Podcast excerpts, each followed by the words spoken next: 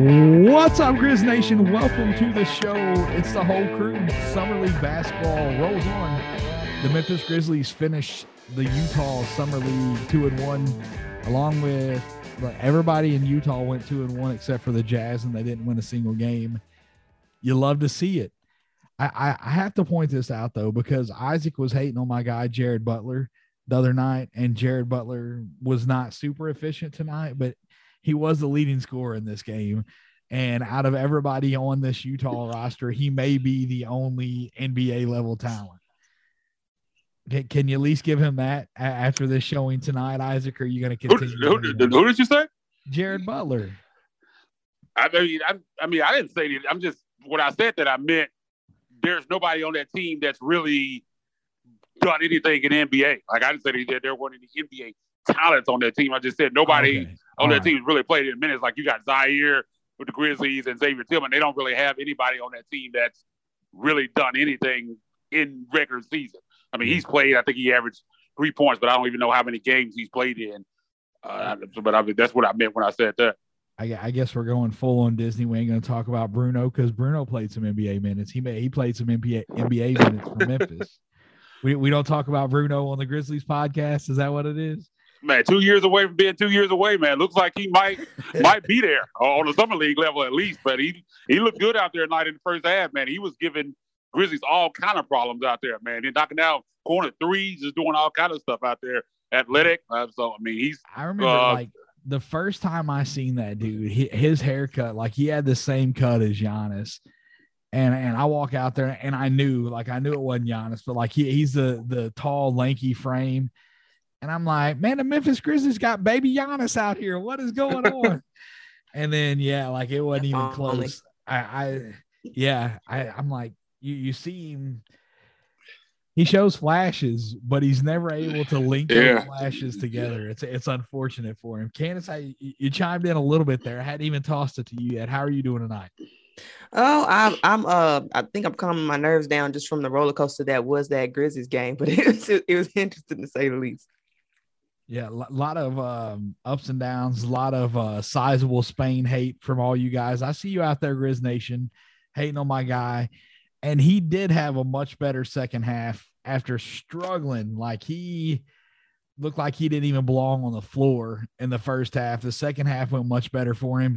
But I do, I do have a question. My box score shows that he had seven personal fouls. Does, does anybody else like, does your show that? That that is correct. He he had seven. Surprised it wasn't ten. yes, he had seven. Yeah. They don't they don't foul out in summer league. No, you, no, got you get ten fouls. You get 10, 10 in summer league. Yeah. Oh, I didn't even know. That is yeah, you get 10. nuts. That's insane. I thought that was a typo. I'm like, no. no, man. He yeah, uh, because I remember when they said he he had five, and I was like, and I think I can't remember who there was. Somebody on, on Twitter was saying, man, he's about to foul out. And I was like, no, nah, man, you get 10, man. He's only halfway there. hey, you got them. You might as well use them, I guess. That's uh, he, I, I can't say he put them to good use though. Six turnovers from him. In the night, 14 points, eight rebounds, the six turnovers, seven personal fouls, negative six. But a lot of positives in this game, man. Kennedy Chandler late in the game, he had a a move to the basket where he hit that kind of you know right hand extension layup, very Ja Morant esque. And I was like, ooh, I like it you know, his, his, shot looked good tonight, two for four from 10. A lot of good stuff from him. LaRavia had some defensive flashes out there. Uh, there was one specifically he was getting back. It was a fast break and uh, quick hands. He was able to uh, to break it up, and then it led to a basket going the other way for the Grizzlies. Uh, Ziaire Williams coming up with the Brandon Brandon Ingram talk. I saw somebody said he's basically Brandon Ingram already. I don't know that I'm going to give him that much credit already, but he did look good. He, he was taking some shots off the bounce tonight. I really like that. I don't like to see the one for seven from three, but uh, ton of positives. Candace, I'm going to bounce it to you first here. You pick out your biggest positive from this game and run with it uh, biggest positive, I think, was uh, David Roddy, who, who made a strong showing. I think he was one of the best players on the court, particularly in that first half when really the whole team was struggling. I think as a unit, I think the only thing was sort of David Roddy and Ziaire were the two that was sort of carrying the load uh, during that during that difficult first half, and Ziaire was struggling himself. So uh, David Roddy, after being having the worst plus minus on the team, came out was a plus nine. Um, on the court, he had a he got four, five rebounds, five rebounds, uh, one assist, and uh, he was shot, shot the ball a whole lot better after struggling offensively in that first game. He was six from ten uh, from the field. He was over two for three. I think he'll find that. I think he's just kind of getting his rhythm. But most importantly, I think more than just the stats, he just looked more comfortable in the game. You just want to see him sort of find his rhythm. You could see him sort of adapting to the pace. You could see him know, kind of knowing where he should be, knowing his role, not being as lost. He, I think he showed some defensive flashes, which I was happy to see. And he was just aggressive. Just, I think he, you could just see an intentional decision from him to just turn it to, turn this game around and just to have a completely different game than he had before. And uh, I think he, like I said, he, he carried that team in that first half. So it was great to see from him. And he he really finished strong in the second half too. So uh, just most complete performance, I think I, would give that to him. Man, for, for me, I think it was Kennedy Chandler. Uh, and, and, David kind of touched on one of the points I was going to bring up earlier, that, that right hand layup. Uh, just beautiful, like I said, very Ja Morant esque. They kind of switched roles up. Um, in the first half, it was more Ziaire on the ball and Kennedy off the ball. Um, they switched it up in the second half, and I think both of those guys kind of played better um, in, in, their second role uh, with with Ziaire playing off the ball and Kennedy Chandler playing on the ball. Mm-hmm. Um, the, the, offense looked really, really good uh, with, with Kennedy Chandler out there running. One thing I had noticed early in the first half and in the first in, in game one, um, it seemed like Kennedy was kind of hesitant to shoot the three. Uh, he looked confident shooting tonight. Went two or four, looked good, knocking them down. Because uh, there were there were several times in the first half tonight in game one where he was wide open and he seemed hesitant to shoot it. He'd pass it up and kind of drive. There was one move in the first half, and I tweeted about it, where he made a beautiful move. He ended up getting the shot block. He didn't finish it, uh, but he had a nice pump fake from the perimeter and quickly just boom, zoom to the rim um, and, and showed some hang time, showed that athleticism off. He ended up getting a shot block. Came in for Tacko or Bruno that blocked the shot, but it was really good move. I mean, he showed off the athleticism. I mean, he was just hanging in the air, uh, just like you kind of see from Ja Morant, man. He has some hops. I think 40, 45 inch verticals, high as they come by. Um, I mean, he. I, am really excited about him. I think he's a guy that's going to surprise some people, and I, I, wouldn't be surprised if he finds his way in the rotation at some point this year. You, you definitely think with kind of what we've seen with Ja, he's going to miss some games at at times. Uh, so I think that's going to be an opportunity. And we even talked about uh, last night that they can play some of these guys together. So I think Kennedy Chandler, outside of LaRavia, might be the guy that can can find his way into the rotation. Uh, but we'll see what happens with Roddy. I still have some questions with him. I think that he might be a guy. I know it's hard to make any determinations from summer league, but I think with him being so much of a question of what position he plays and and, and stuff like that, I think that, that he might be a guy that outside of Vince Williams that kind of spends the most time in Southaven. I don't think I don't think we're going to see LaRavia in Southaven at all.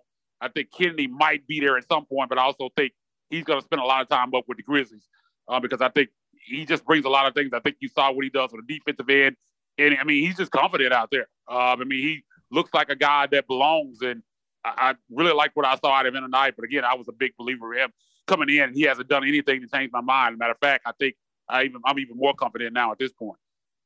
Yeah, I, I think I'm fine with Chandler being on the opening day roster and not ever seeing a minute in Southaven. I, I think that he can come in and he can can produce day one.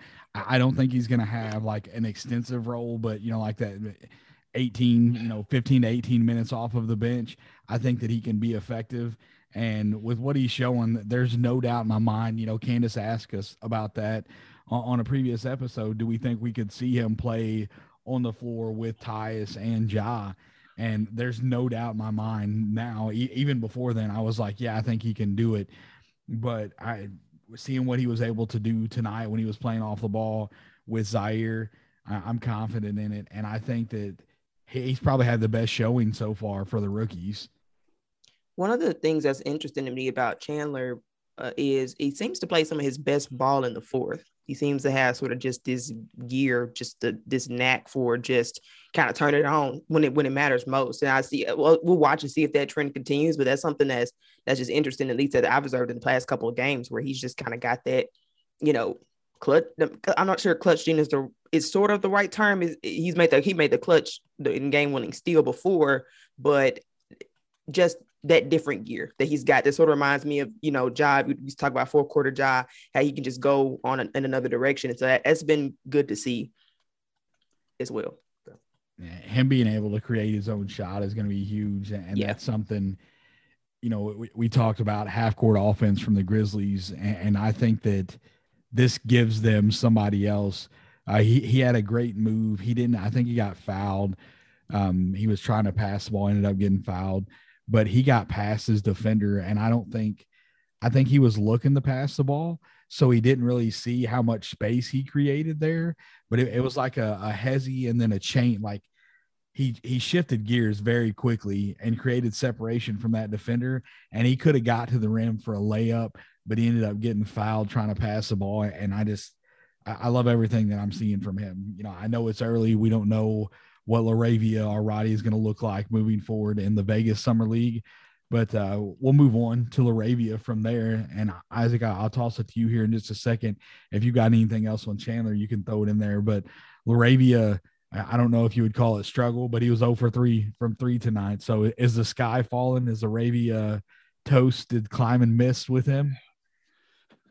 No, man, but I think it, it, it shows that a lot of people felt like, oh man, well he knocked out all these shots down in, in game one that he's going to be awesome. There's no questions about him. And I think tonight, with with the rookie class, kind of showed outside of Chandler because I think Chandler played fantastic, and even Roddy played well. But I think it, it showed that these guys are not going to be perfect. And for some reason, there are people out there that feel like that. Like they're just you lose Melton, you lose Kyle, you're just going to plug these guys in. They're going to be just as good. And a lot of people feel like even better, like they've upgraded. And, and I think it shows tonight that these guys, they're still going to be question marks. They're going to be ups and downs with these guys. They're not going to be perfect because I mean, you're talking about a summer league level competition. It's going to be different. Some people even talking about LaRavia starting night one, um, game one, and and and I think tonight shows that that might you might need to pump the brakes on that. Uh, but that's and that's been my point the whole time. Like I, just I still feel like they need to go out and fill a couple holes. I think power forward and backup shooting guard are still two things that I feel like they need to address uh, before the season starts. Because again, I mean, th- these rookies get, are fine. Like I, I like LaRavia, I like Roddy, definitely like Kennedy Chandler. What I've seen from him, and you even go deeper than that. Vince Williams has showed some great things. Kenny Lofton has showed some good things. But I think when you're a team that that wants to be a contender and contend at the top of the Western Conference, when you bring in guys at the bottom of the first round, those are not guys that you should be going into the season in a, in a position where you have to lean on those guys. It should be more of a luxury, in my opinion, when, when you bring it in. When you're not talking about lottery picks, these shouldn't be guys where you say, man, I'm bringing this guy in and we need him to be this. Like it should be a situation where if a guy goes down, he can fill in and he might be a good player, but you don't want these guys day one on, on a really good team to have to do certain things in order for you to be successful. And I think tonight showed that they, they might just not be plug and play. Um, I think they're the LaRavia showed something like a night tonight. He did knock down a three pointer, struggled shooting the basketball. Still did some good things. He had three steals.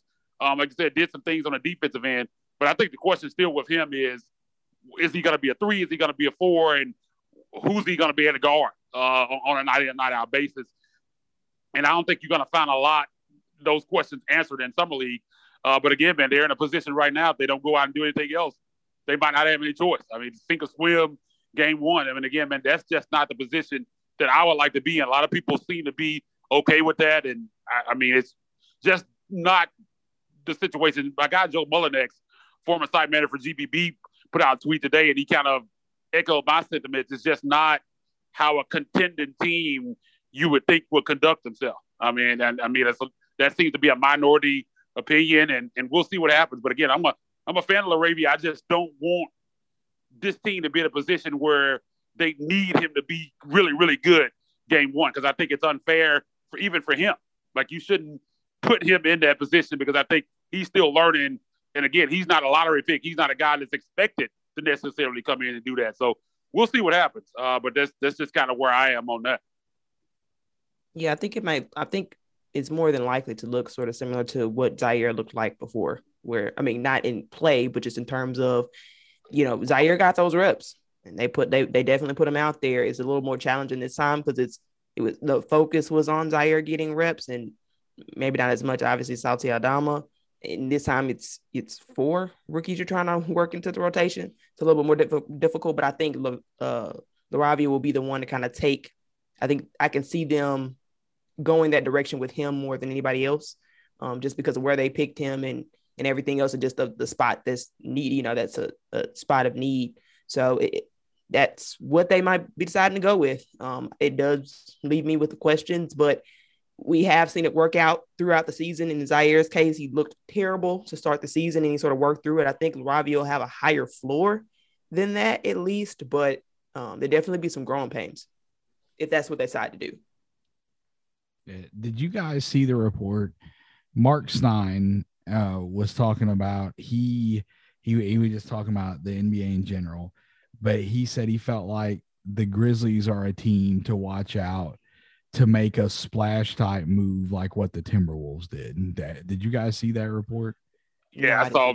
Yeah, I, I saw it. Marc Stein uh, said that, but then he kind of went back on it and, and, and, said that, but he doesn't really expect it. And I think I agreed. I don't really expect it either. I think they said other teams are kind of saying that, and I think the reason why they're saying that because they look at the draft picks and, and, some of the young guys and tradable assets, Danny Green contract, and different things they can move around to, to make that kind of move. But I, I and, and I put out a tweet today, a kind of a thread of where we haven't even talked about Giddey. Uh, Giddey signing a new contract today, three years, 19 million. And I've come to the conclusion, and I think once you come to this conclusion, I think it'll make you'll feel better about not necessarily better, but you'll understand the lack of moves they made. I think the direction that they're going, um, they're pretty much I don't think they're going to do a lot outside of what their current roster is. Like they're they're not going to do a lot of free agency.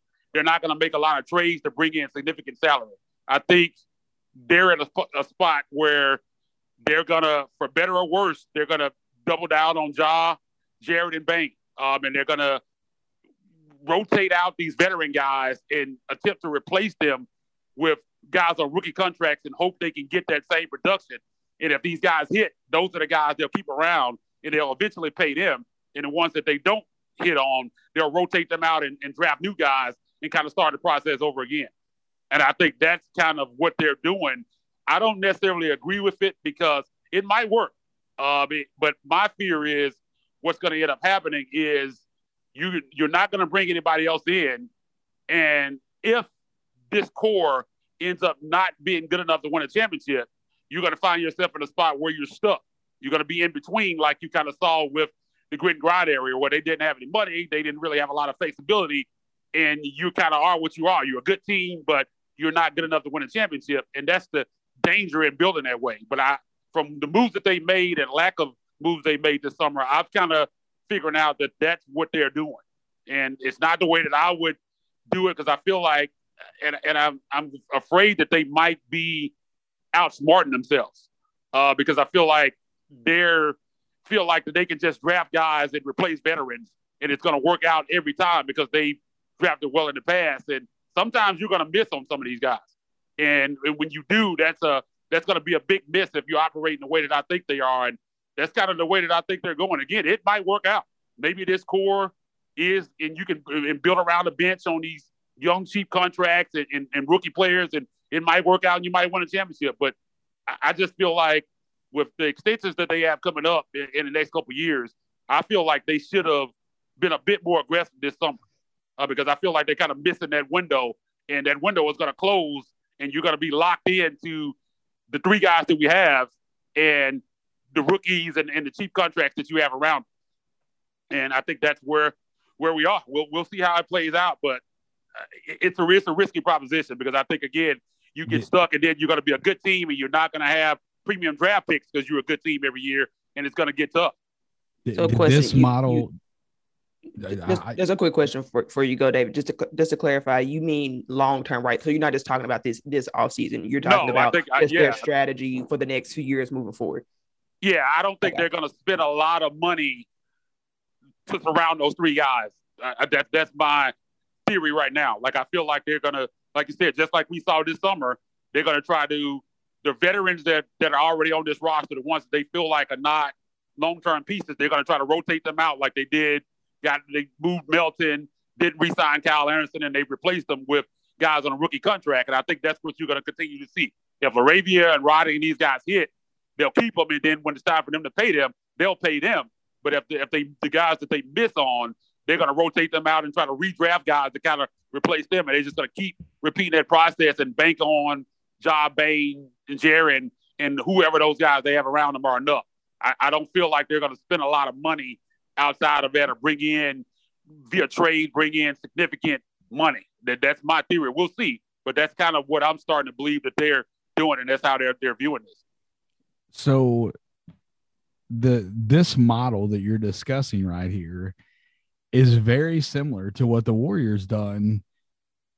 And they're like, you know, they just won a championship. They, I think, Otto Porter Jr. was really the only guy that they signed as a, you know, he like he played a big role for them. But you know, you talk about uh, Gary Payton, Jordan Poole. You know, you had your core of Steph, Clay, and Draymond yeah. And then you had these young, cheap contract guys. So it can work. They were able to produce. So it can be successful. You just have to be smart about it. You have to, you know, that jitty contract, I'm completely fine with it. That's a tradable contract. That's something, you know, and even if he does not, you know, like we, we know what Giddey is, right? Like we, we don't expect him to blossom, or at least I don't expect him to blossom into some sort of all star. He's just kind of a, a gritty role player that is going to be a regular season rotation guy, and he's going to play winning basketball whenever he's out there. But they, it's not like they extremely overpaid for him. I don't think they overpaid for him at all for what he's able to bring to the floor. And, and it may be something, you know, we, we were talking about like getting that back up too. It, it may just be jitty, Man, and maybe I mean, that that that, that is what it is. That's what this deal yeah. is about. Like there's no question. I don't have any problem with the contract. Like a lot of people, like some of these same people that said that they trust the front office blindly, everything they do is great. They were complaining about this contract today, and I was like, that's kind of funny that now I don't have a problem with what the front office doing, and now you do. But I don't have any problem with it at all. I think he's earned this contract. I think, like you said, he comes in, does his job, and with the cap keep uh, continuing to go up, six million dollars is not a lot of money anymore. I mean, I know if people kind of think of that in, from three or four years ago, and it's not the same. Six years, 19, three years, 19 million is not a lot of money. No, like you're not going to get anything for that on, on, on, a normal basis, other than some strange situation. A guy just veteran guy just signing for a team he wants to go to. You're not going to get anything for that. So I don't have any problem with the contract at all, man. I'm I'm happy for him again, man, because he's always been that guy when you talk about next man up he stepped in and, and came in and done his job. So I don't have any problem with that deal. Yeah, the, the, what they what they done in the grit and grind era, they priced themselves out of going out to get guys. They they overpaid, and because it was a small market, they had to overpay to go out and get a guy like Chandler Parsons. Um, you know, Big Spain was mark like he he was campaigning for them to pay Mike Conley and then out of nowhere, Mike Conley gets the richest contract in NBA history at the time. Yeah, which is kind that's of still that's still that's still it's still weird like, to think about when uh, when they, they put it out today. Um, that when I think it, was I don't know if it was today or sometime when he signed that deal, might have mm-hmm. been today. Um, that was still kind of weird to think about that Mike Conley at one time had the biggest contract in NBA history. Like I, that that's that's still wild to think about, but you knew at the time that the cap was going to go up, and it was easily the next contract is going to be bigger and it's going to get bigger and bigger. But that's still wild that he holds the stat that at one time he was the highest paid player ever. And you talk about Mike Conley, a guy who never been a, one, one time All Star that was an alternate. Uh, yeah. that that's kind of wild to think about. Yeah, he he was not a guy that was going to or that should have commanded the biggest contract in the league, and so yeah, you can pay your guys and, and you can take care of them but you just have to be smart about who you're paying. Ja Morant is a star. We know that Ja Morant is a star. He got paid. We saw what Jaren can bring to the floor. Obviously, we have concerns as fans that they don't have the concerns for the injuries with Jaren. He's had, you know, some, some bad luck with that stuff. So moving forward, if Jaren is unable to stay healthy, he's not going to get another contract. If he's able to stay healthy, he probably does because when he's healthy, he is a dominant defensive player and exactly what you need around Ja Morant. So, you know, we see what these guys are doing. You have to to pay the guys well that deserve to be paid and be very smart about your other contracts in order for this to work so you don't price yourself out. And you know that we have heard Kleiman say that this team is not going to be hindered by the typical small market budget that they're going to pay their guys. He did say that they are doing that, um, but we'll see how far this goes. I don't know that I'm I'm fully bought into this is exactly what their plan is going to be. I, I think if you look at how Milwaukee handled it with Giannis and Khris Middleton, they got to the playoffs, got beat. They go through internal development, they get deeper in the playoffs, they get beat. Then they go out and they make that move to get that guy like Jrue Holiday to push them over the edge. And so the Grizzlies were right there this year, right? Played super tough against Golden State. If the Grizzlies are healthy, maybe the Grizzlies are world champions this year. So th- we're going to see if this team is healthy, we're going to see what they can do. And if they get to the Western Conference finals or they get to the finals and they're not able to get over that hump, I think that's when the move comes. If there's going to be a move, that's when it's going to have to come because you can't, if you risk it too early, if, if you go all in too early, well, then all of your money is tied up. And then you're going to have to figure some way, you're going to have to be very smart in the way that you re- rebuild from there. But I, I think that, you know, we've on this show before discussed that we believe that Ja, Jaren, and Desmond Bane are a good enough core to get to the title, to, to bring this team a championship. It's all about putting the right pieces around. Yeah, so I have, I have a couple thoughts on the uh on the contract on the on the contract contract. I, I think I do think it's good value. My only concern there would be if they're paying him to be the direct back. Uh, we talked about this yesterday. The direct backup to Desmond Bane. I do think that's. I'm really not sure he can get up to that role. Um, I'm just I'm just not sure how that looks, and so that that part would concern me. But I think even if you know, I think it's best if he were to play a similar role that he played last year I think that would still be worth a, a, valuable contract and still be worth a contract extension. So I'm on board with the contract. I have concerns about what they what this might implicate for his playtime, but we'll, we'll ultimately see how that falls. And if he and maybe he can. Um, I mean, I'm a I'm a fan of Giddey, so maybe he can step up his game to the level another level. He has improved a lot in his time in the league, so maybe he has another level in him.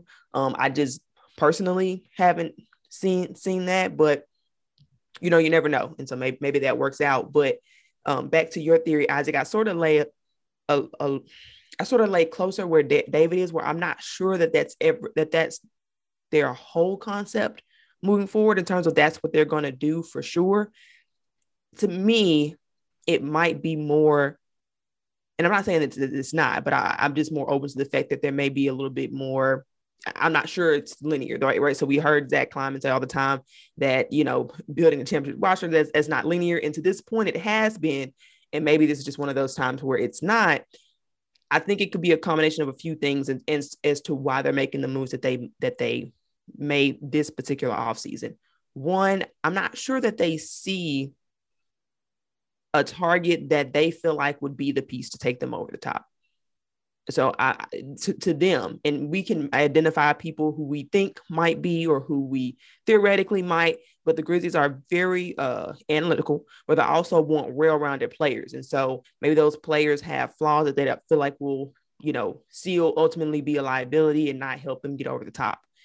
It could also be that they just didn't see that, that, that well i think one thing is i'm not sure that the grizzlies are getting the same deals. I think I think the Grizzlies, the deals that they made were pretty uh fair before. I, maybe it's tougher with him being executive of the year. I don't know, but I don't know the trades that have gone uh, got, that have happened recently. They seem to be a bit of an overpay. I mean, I'm not just talking about the Rudy Gobert trade, but just other trades that I've seen. It seems like one team gets fleeced. It seems a little one-sided in a lot of these trades that I've seen, not all of them, but and so maybe it's just hard you know, maybe the asking price is just too high and Kleiman's not really willing to play that. And he'd rather invest in young players and let those let those players go, let, let his veterans go for this season until they can learn a little bit more about their core, see the weaknesses, like like David said, close to Milwaukee, and then make the big move. Um, I think it might be a mix. I think we might see. Uh, my hope is that this is their only offseason in, in doing sort of that strategy, and maybe they see some better targets, some better free agent, you know, think people that they think might better uh, help them in the long run. next season, and and then maybe they can try to make some of those moves. But but we'll see. Man, I, I get what y'all are saying, but my question to that is, after, once that those extensions kick in with Josh Jared and you think you got Bane the year after that, how are you making that big move? Like, I mean, you you're not going to have the flexibility to do anything that big. I mean, you can do like this summer. You had a mid-level exception. You they still have the Golden State pick, but they're not going to have a, this huge war chest of assets anymore. And you're not going to have this clear cap, clear cap sheet as you have right now. Like, how are you going to make that big move? Like, I get it, and people have told me that. Oh, well, they're just not ready to go all in yet. But when you got Ja, possibly a super max on the on, on the on the on the books, you got Jaren kicking in. You got to think you got the Max Bane out. How are you going to go? What are you bringing in, and how are you going to bring it in? That's my question.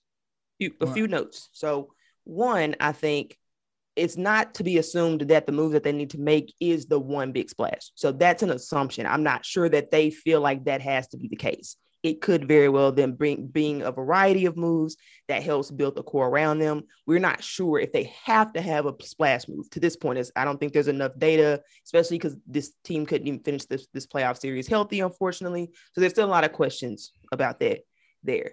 Two, I think they're sort of rebuilding their assets in a way. So they're getting these tradable contracts like Konchar. Like hopefully, if these rookies pan out, then those may be some valuable concept. So they're almost to some extent, to me, I could see it as them re-upping on some of those assets, reinvesting and sort of building up their chest if there was a big move to be made. Because um, like like David just said, the contract contract is tradable depending on what happens with Tyus Jones.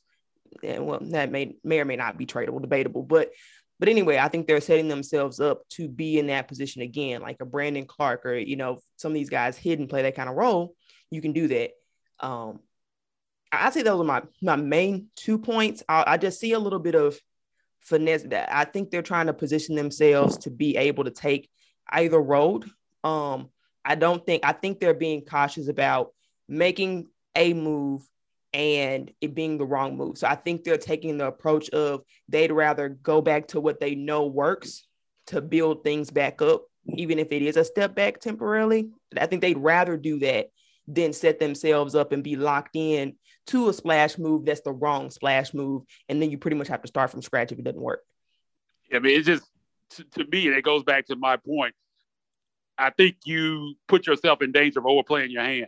That's what I, am worried about. We'll see how it plays out. Again, I'm not saying that it won't work uh, because David put up a good example. Golden State kind of went this route, and they you saw that they just won the championship. So it, it can work. I just think there are are risks to it. That, that for you to wait until you have all this money on the books and then try to do something at that point and, and kind of possibly take a step back this year to try to go forward. There's no guarantee that you're going to be able to do that. We'll we'll see what happens. And again, I'm it could it could work out fine. Uh, it could be the like I said, it could be, it could end up going to Golden State route. It's just probably not the route I would go. I think with the season that they had this past season, I think I would have been a bit more aggressive and tried to fill in pieces around the court now instead of getting getting rid of veterans and kind of replace them with rookies and kind of thin it out this year and maybe making a move next year. I, I'm all in when I'm if if they were too close to me to kind of go this route. That's just my opinion. Like, like I said, and of course, obviously they don't agree with me and they're going a different direction. But that's that's how I feel about it. I feel like they were super close and close enough to the point to where it's not time to go back at all. Like you need to be gas pedal at this point, and they've gone a different route. So we'll, we'll see how it plays out. So, so I've got two questions for you. We've kind of ran off the rails from the, the summer league game. Yeah.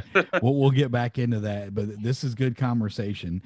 My my my first question is this: the moves that we have seen Zach Kleiman make. Do you? And, I, and I'm not saying that you've implied this, but would you agree that he has a long term plan in place and like the the majority of the moves that we've watched him make have been very calculated and it's more of a chess move and not a checker move. Would you agree with that?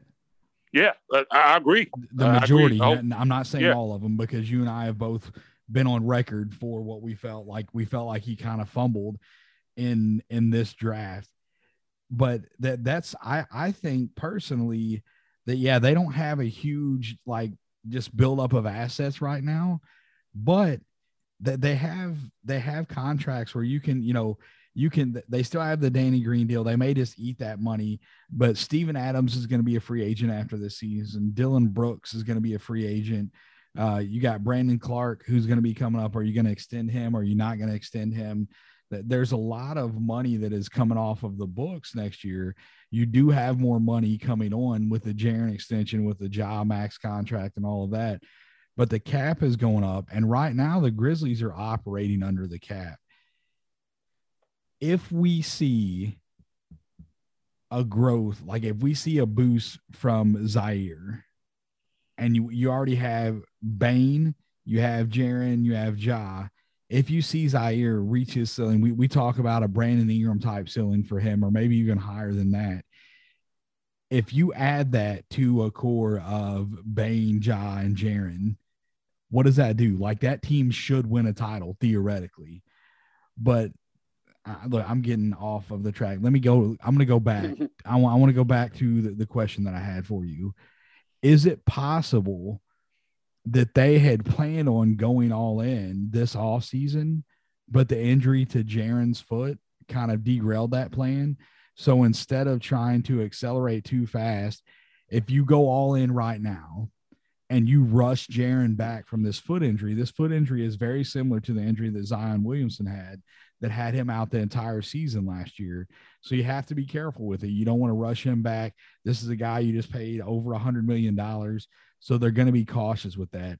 Do you think that that was a possibility? Because he implied, he said clearly there mm. was no, like, this is not us reading behind the lines. He said exactly moving forward, we are going to put ourselves in the best position to win a championship. Is there a chance that the injury to Jaren kind of derailed what the plan would have been this offseason? Yeah, that press conference has been micro managed, broke down. That's been a topic of conversation today. And me being a person who's heard every interview that he's ever done, I don't think there's any question that there was a shift in philosophy. A lot of people are saying that he wasn't saying that, like that he was wasn't implying anything that they were gonna push forward. That that he was still saying the same thing he always said, and that's not true at all. If you've listened to his interviews in the past and you listen to that one, there was a clear shift in this. Everything we do is to be through the prism of the future. He wasn't saying that anymore. And if you put it in that context, you you know that that that's not what he was saying. A lot of people are saying like I'm over exaggerating what he said. He was definitely implying that they more so than they had ever had was going to go for it a little bit this summer, and that hasn't been the case. They drafted the guys they drafted. They re-signed Tyus, which at, at, that point I expected going into the offseason. That, that earlier I didn't thought, thought it was a possibility he would get out of here, but I thought I was pretty confident that they were going to bring him back uh, once we got to the offseason.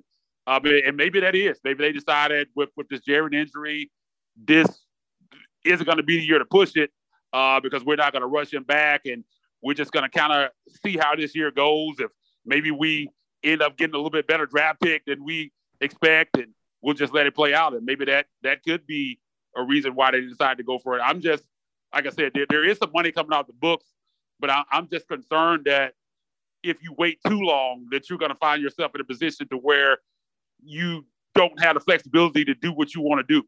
Um, I mean, we've seen teams do that in the past. Like I said, the Grit Grind Grizzlies did that, and not comparing Chris Wallace to Zach Kleiman or anything like that.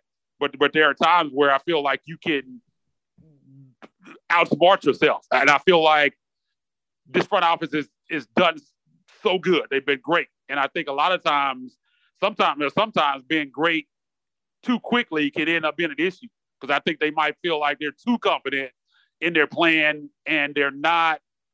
I've always talked about this front office with Kleiman being proactive instead of reactive. But this offseason, I kind of feel like they may be too focused, too stuck on their plan. That maybe when you see some things happening around you, you need to possibly need to react in a different way, and that they're not willing to do that. Like they're tunnel vision on this is what we plan on doing this is how we're going to do it. And no matter what happens around us, we're not going to change. We're not going to veer off this plan at all. and, and that's the, what I feel like is dangerous. Mean, again, it could it could end up working out. You made a great example with Golden State. They end up winning the championship, kind of doing that same thing. But I also, again, just think there's a risk that you could find yourself stuck in the middle if it doesn't work out. Because I still feel like what I said earlier. I still I feel like that's more of what they're doing. I think they feel like with the top three guys that those guys are good enough that they can just fill in rookies that, that they're good enough and drafted that they can hit on enough of these guys where they can just fill it in so they don't have to spend a lot of money on their the support players. Like they could just have three, those top three guys, maybe a couple other guys, and you just fill in around those guys, and that, that team might be good enough to win a championship. And I think that's how they're operating. They, I, I could end up being wrong, but that's how I what I feel right now. I think that's what they're they're trying to do. Um, I, I, just don't think they're gonna spend a lot of money to go out and make big moves. I, I just from from what I've seen this summer because I, I just don't a team that's was close as they are to not even use the mid level exception. Like I I just feel like I feel like they didn't use it because they just didn't want to use it, and and that's not what they're going to do. They're not going to go out and bring in free agents. Uh, I think there might be a trade because of the tearing injury, and you have the the Danny Green contract. They might do something because of that, but I, I just don't think their plan is to bring in a lot of free agents. I think they're going to build strictly through the draft, and they're going to rotate those guys in and out. I, I, that's that's how I think they're going to operate, but we'll see. Well, I, go ahead. You, you might be right. You you might be right, but I also just feel like there's risk to your approach. There's risk to everything. So, I mean, either way, there are potential consequences if they went in and they went on the wrong move this offseason. If they were aggressive and those moves didn't work out. So I feel like they're stick they are sticking with their convictions. There is some reason to understand not only with the Jaren injury, but I think with the fact that they got injured in the playoffs. And so there's a question mark about what are their real, we saw some weaknesses, but what are their real, what really prevents them from getting further? I think we had a clear answer about that after the playoff series with Utah. I'm not sure that their answer is as clear because they didn't get eliminated so much because of their play as much as a variety of circumstances, a lot of which were out of their control, pretty much. So there are just a lot of questions. And to be aggressive in an offseason that comes with so many questions, maybe you're right. And maybe that's their approach moving forward. But I also feel like it, it might be premature to make an assumption about the entire how they're going to build moving forward for the next three or four seasons based off of an offseason that comes with so many questions and so much uncertainty. It may just be a bit premature. And like I said, you may be right. So I'm not I'm not acknowledging that that's not a possibility because it is, and you've got some evidence to prove it. But I just wanted to give the other side that you know there's just so many question marks. Is this the right time? In theory, with assets, timing wise, it makes sense, but circumstantially, I'm not sure that those two things line up. And I, I want to point out what the Atlanta Hawks done, right? So they they see they know that they have Trae Young, they know that he's a star they go out and they make these moves to bring in these veterans. And, and now that team is in disarray because, you know, that they, Cam Reddish gets upset and he demands a trade. And he's a guy, well, Reddish was like 10th overall pick. Like he, he was a lottery pick. And they had a lot of good young talent on that team, but they kind of rushed it just to be mediocre. Yeah, that they made the Eastern Conference Finals, but for me, my goal would not be just playoffs and Eastern or Western Conference Finals, whatever division, like whatever conference you're in. It would be to win a title. And so there's definitely there's risk both ways. If you go all in too early, you end up like Atlanta, then you're losing like they, they got nothing, dude. They got pocket lint Doritos for Cam Reddish. Well, when you know, and he's worth way more than that. So I would hate to see them get a guy that's a valuable piece and then end up donking it away because they went in too early. And, and it and it could very well like you could try to slow play it and it backfire the other direction where you went too slow and now you don't have the money to pay the guys that you need to pay. But if they if we see Jaren come back at the end of the season and they make a deep playoff run and they're a piece away, look at the list of guys that are going to be available. Unrestricted free agents going into the 23 season. You've got Khris Middleton is, is going to be a free agent. Kyrie Irving, which dear Lord, I don't even want to go down that road. Um, Andrew, Andrew Wiggins is a guy that, you know, he, he played a huge role on that Warriors team winning the championship. Um, Al Horford's old as dirt. He's going to be unrestricted free agent, but you know maybe he'll still have a little bit of gas in the tank. Nikola Vucevic, Harrison Barnes is a guy that I know Candace doesn't like because he's been in Sacramento too long, but he's won a championship. Miles Turner, Bojan Bogdanovic, Caris LeVert, Gary Trent Jr. Like if you have a hole in your lineup, you're going to know what it is and what that need is after this season there's a list of guys that are more than likely going to be available going into that next off season where you can make that move and they would still have plenty of cap space to do it. The, the difference though that I would mention between the Atlanta Hawks situation when they kind of went in because I disagree with that wholeheartedly. The Grizzlies situation, the Atlanta Hawks weren't weren't anything anywhere close to what the Grizzlies were last year. Like I I, I argued that the Grizzlies were already in, in a situation to where they're a piece or two away of winning the championship because I felt like they could have easily won a championship this year. The Hawks were a bad team. The Grizzlies are not a bad team. I feel like the Hawks did it too early. I don't feel like the, the Grizzlies are in a completely different spot in their maturation process. I feel like they're miles ahead of where Atlanta was when they made those moves. That's the difference for me between that situation and where the Grizzlies are you, you're right about that. They they are different situations. I would stay say though that the level of questions and uncertainty about what really would take the Grizzlies out of the playoffs, if anything, is still very much so a question. And so, with that in mind, making a move in the in the dark, so to speak, is that is that the best move? Um, but I agree. The Atlanta, I'm not gonna say they looked into. It. I mean, they earned they earned their way to the playoffs, but just their regular season did not go anything close to, to that of the caliber that Memphis did. That's right. I mean, we can. There are other examples. I use them as a recent example, but I, I do agree that they they are in a different spot. But you know, you look at um, what about Philly? Whenever they go and they made the move for Jimmy Butler and it didn't pan out, that team was in a spot where they were ready to win, and they go out and they get that piece, and it wasn't enough for them. And so, you know, like there's there's plenty of examples of teams that have done it the right way and were able to get over the hump, and there's plenty of examples of teams that done it the wrong way and were not able to get there. Um, so you, you know, it's they've got to get lucky either way, man. It, it takes you can have all of the right pieces, but you have to get lucky whenever it comes to the playoff run. All of your players have to stay healthy things have to go the right way. And so like I'm I'm confident with this roster. I like where this team is. I don't know that they're going to be as good as what I would like for them to be this season after the showing that we got from them last year. But it's young. Uh, we don't know. Maybe Jaren, you know, everything goes great and Jaren comes back early. I know that's an absolute long shot. I hope so. I definitely you know, hope like, so. That there are a lot of things that could go right. Yeah, no, not I'm, I'm not either. Though. Yeah, yeah, no, I've you know, I'm just saying there are some things that could go right that could change where we're at. And you know, but before last season, I we were not at the spot. I think that you and I kind of predicted.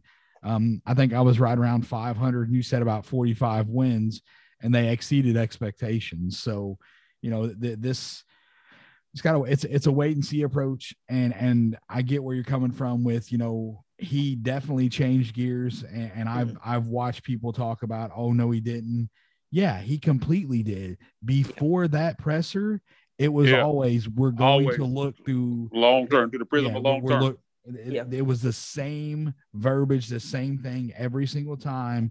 It was GM talk, very cheap, very like not focused at all.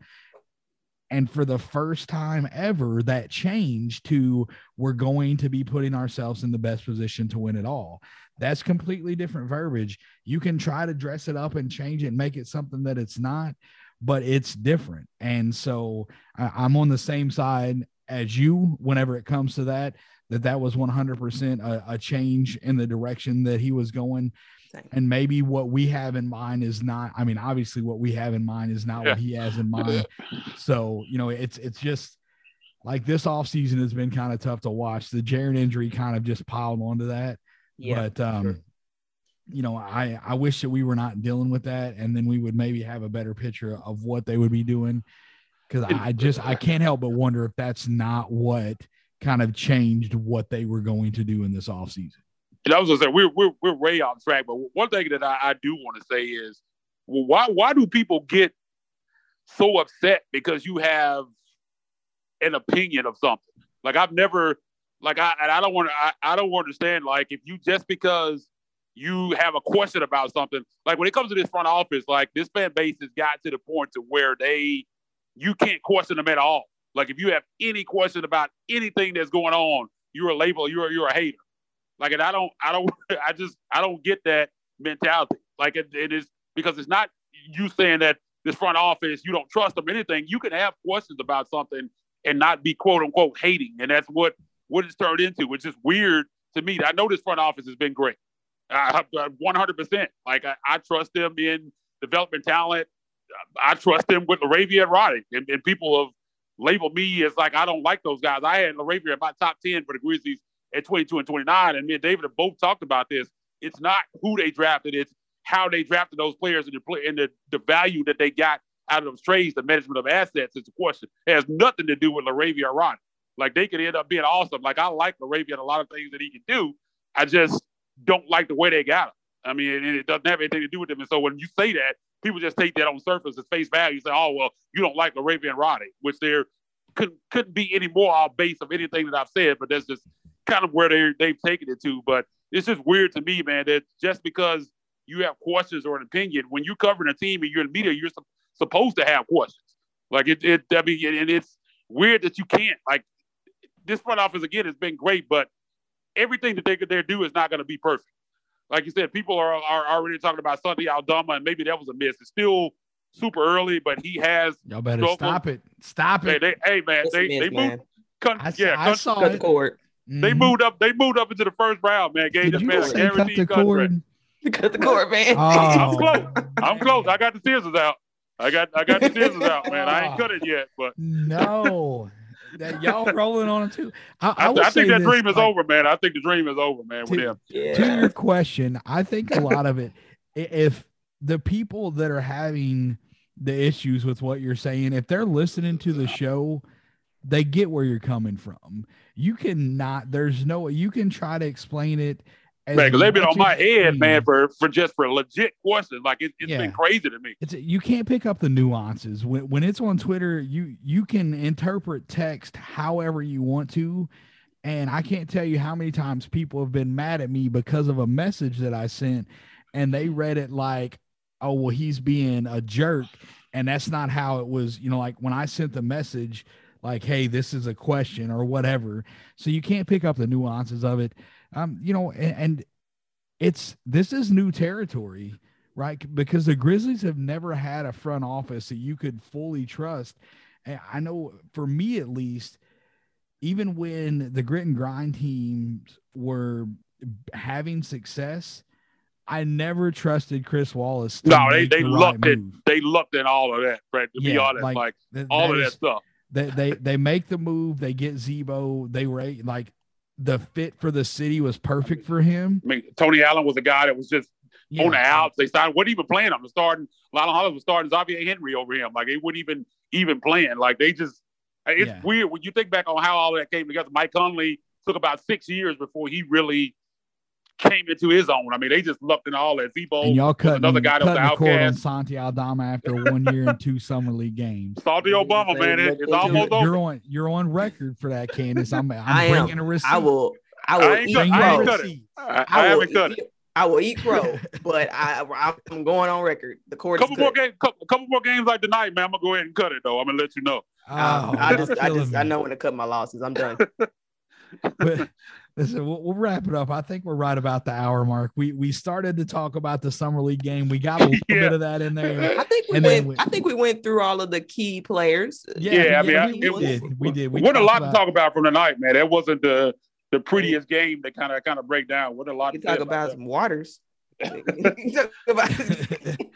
than that, man, shout out, shout out to them for not quitting though, man. They came back yeah. and won because they were getting yeah. dominated in that game, man. They turned it on, man. Tremont Waters, shout out to him. I mean, he had a big game, man. Had to steal and baited into the foul. He kind of got the momentum, man. He was locking up on D man, and he he kind of started that charge, man, and they finished it going away. Uh, so shout out to them for that. But outside of that, man, it's was some pretty ugly basketball out there tonight, man. Bad perimeter defense by the Grizzlies, just terrible early in that game, man. I don't even know what what was going on out there, man. But they got the win, got that dub. So two and one, Utah. Let's move on to Vegas. Wait, and they play again tomorrow night, right? We got uh, no, it's Saturday. No, they off tomorrow. Okay. Travel, travel tomorrow. Travel day to Vegas, and then Saturday. Let's see, who do they play Saturday? It is man. There's I can't wait. There's so many games on Saturday. Yeah, uh, they play the Clippers. Was it eight o'clock? Eight thirty. Eight thirty. Eight thirty tip for us. They play the Clippers. Um, Clippers are a bad one, so that they they don't have a lot on that team, so that should be one. Hey, they should win. They have a, they have a pretty easy schedule. They play Brooklyn. Brooklyn has a really good team. Uh, they got Boston. Cam Johnson. Brandon yeah, Boston's gonna be playing on that uh, on well, that yeah, he, team. Yeah, he might he might put up thirty on them, but outside my, of that, my guy Jay Scrubb better be out there too. I hope, man. I love. Oh no, I haven't. Let's see. I hope he's out there. Uh, that was that was yeah. my guy too. Uh, uh-huh. coming out of coming out of Louisville area. Yeah, he bounced around a lot, man. But he was super talented in high school, man. He was just killing dudes out there. So I'm, I'm like you, man. I always pull it for him. Big fan of him. Hope he kind of hangs on and, and has a career because uh, he can definitely definitely fill it up if he gets the opportunity. Yep. So final score of the game, I don't even know if I mentioned that it was 95-84 Grizzlies. They in Salt Lake City Summer League two and one. Tie, I guess technically a tie for first. They had three teams that finished two and one. So heading to uh, Vegas Saturday to play the Clippers. We appreciate you guys. You can get the show on Twitter at Ethos Grizzlies. I'm at NBA D Will 21. All right. You can find me on Twitter at Candace H901. Candace H901. Isaac, take us out. Yeah, man. Grizzlies off tomorrow. I'll take on the Clippers. Moving on to Vegas, where that's where the real action starts uh, on, on Saturday night, man. And that's hopefully have a good showing out there, man. Bring hang another banner. Uh, Grizzlies won a championship a few years ago, man. We're trying to bring bring another Las Vegas Summer League championship back to the M, uh, led by Ziaire Williams. So hopefully that's in the cards. And but you can find me on Spain, baby. Yeah, had that parade down Beale, man. Summer League championship, and then have another one uh, in uh, in May, I mean June uh, of next year. So yeah, uh, we'll see what something Santi Santi Aldama see what he does to redeem himself because he got a lot of redeem, redeeming to do after what we saw in, in Utah. But you can find me on Twitter at Isaac underscore underscore NBA. That's I S A A C underscore underscore NBA. Thanks for everybody for tuning in to the podcast. We'll definitely be back breaking down all of some of these actions. So make sure you keep it locked to at Ethos Grizzlies for David and Candace. I've been Isaac Simpson. And until next time, we're gone.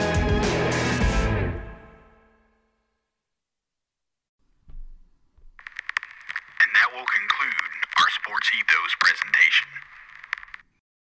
For the ones who work hard to ensure their crew can always go the extra mile, and the ones who get in early so everyone can go home on time, there's Grainger, offering professional grade supplies backed by product experts so you can quickly and easily find what you need.